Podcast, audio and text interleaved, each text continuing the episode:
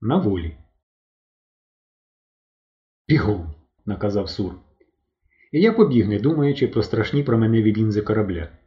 Мене врятувало те, що прохід був у глибокому відгалудженні яру, і чорна куля, що блиснула після пострілу пошуковими спалахами, не змогла мене піймати. Корабель був надто добре замаскований. Він міг спопелити весь ліс на відстані, а поблизу було повно мертвих зон. Я біг. Промені танцювали над моєю головою. Кожен лист сяяв, як скалка дзеркала. Вже кроків за 50 від проходу я почув схожий на стогін гул корабля і впав на землю. Проповз під гіллям ялини, опинився у відгалуженні яру і завмер, весь осипаний сухими голками і лусочками кори. Корабель гудів. Я хотів поставити пістолет на запобіжник, щоб не виказати себе випадковим пострілом. Не було сили. Пальці не слухалися. Весь ліс наповнився гудінням, та промені вже не сяяли. Дещо я розумів, хоч ледве дихав і був страшенно наляканий. Навряд чи вони схочуть заради мене демаскувати корабель, б'ючи перменеметами по всьому лісопарку. Отже, треба виповзати, не підіймаючись із рятівного ярка. Тоді мені загрожуватиме тільки зовнішня охорона, заяць дев'ятикутник. Корабель гудів досить довго, можливо, шукав мене всередині захисного поля.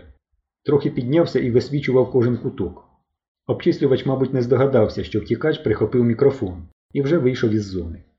Були ще різні думки, коли я лежав під сухою ялиною. Що я єдина людина, яка знає плани пришельців, і тому повинен утекти за всяку ціну. Я не вбивця, бо сур регенерує, як і Павло Остапович.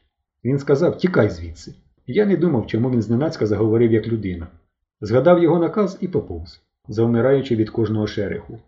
Потім канава скінчилася, і треба було переповзати через просіку.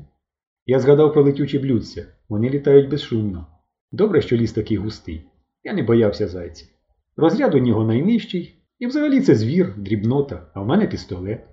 Нарешті я наважився перебігти просіку. І знову на животі поповз до шосе. На узбіччі заліг утретє. Там було дивне пожвавлення. Хурчали автомобільні мотори, чулися голоси. Вітерець знав по асфальту якесь сміття, папірці. Пробіг десантник у бік синього каменя, худий, лоб із залисинами і великі темні очі. Він промайнув, часто дихаючи на бігу. Я бачив зблизька лише п'ятьох людей-десантників гітариста Кисельова, шофера таксі, Сурена Давидовича, Рубченка і лінію 18. Однак сухого опаленого виразу їхніх облич я ніколи не забуду і ні з чим не сплутаю. Повз мене по шосе пробіг десантник. Через 20 секунд проїхав фургон, продовольчі товари з розчиненими задніми дверцятами. Я ризикнув виткнутися і побачив, як окатого десантника підхопили в ці дверцята. Всередині було повно людей.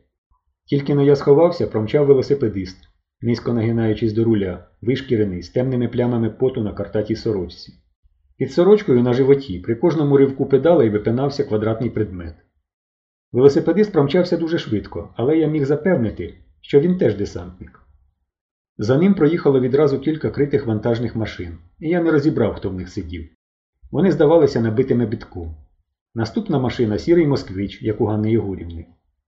Я поглянув на чисте світле надвечірнє небо.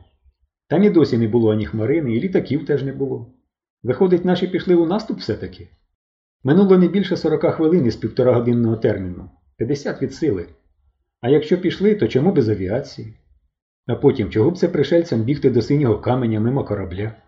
Вони ж до корабля повинні втікати. Незрозуміло, що здіється. Я лежав на узбіччі, дивився, мене мучила цікавість. Щойно я думав, що з мене вистачить на все життя, а тут захопило. Я аж підвівся трохи. Якраз пробігла спортивним кроком група молоді з універмагу. Вони бігли добре, в робочих тапочках. Дівчата попідкочували спідниці. Нелчана подруга, касирка Ліза, стрибала в білих гостроносих туфельках з відламаними підбурами. Уявляєте? Вони з вереском повскакували в порожню вантажну машину. Потім за деревами скрипнула гальмами невидима машина. Крикнули Сідай! Перед моїм носом плавно прокотився велосипед, без велосипедиста. Машина вискочила з-за дерев, обігнала його і зникла. Узвіз тут досить крутий. Блиснувши спицями, велосипед загримів у канаву за найближчим кущем. З міста неодмінно набіжить піший десантник і забере велосипед. Сяде й поїде. А я що, не такий? Ні, ви погляньте, турист на вісім швидкостей, новісінький. Чий же це може бути велосипед? Я відкотив його від дороги. Спустив до кінця сідло, заховав ключі в сумку і поїхав за десантниками.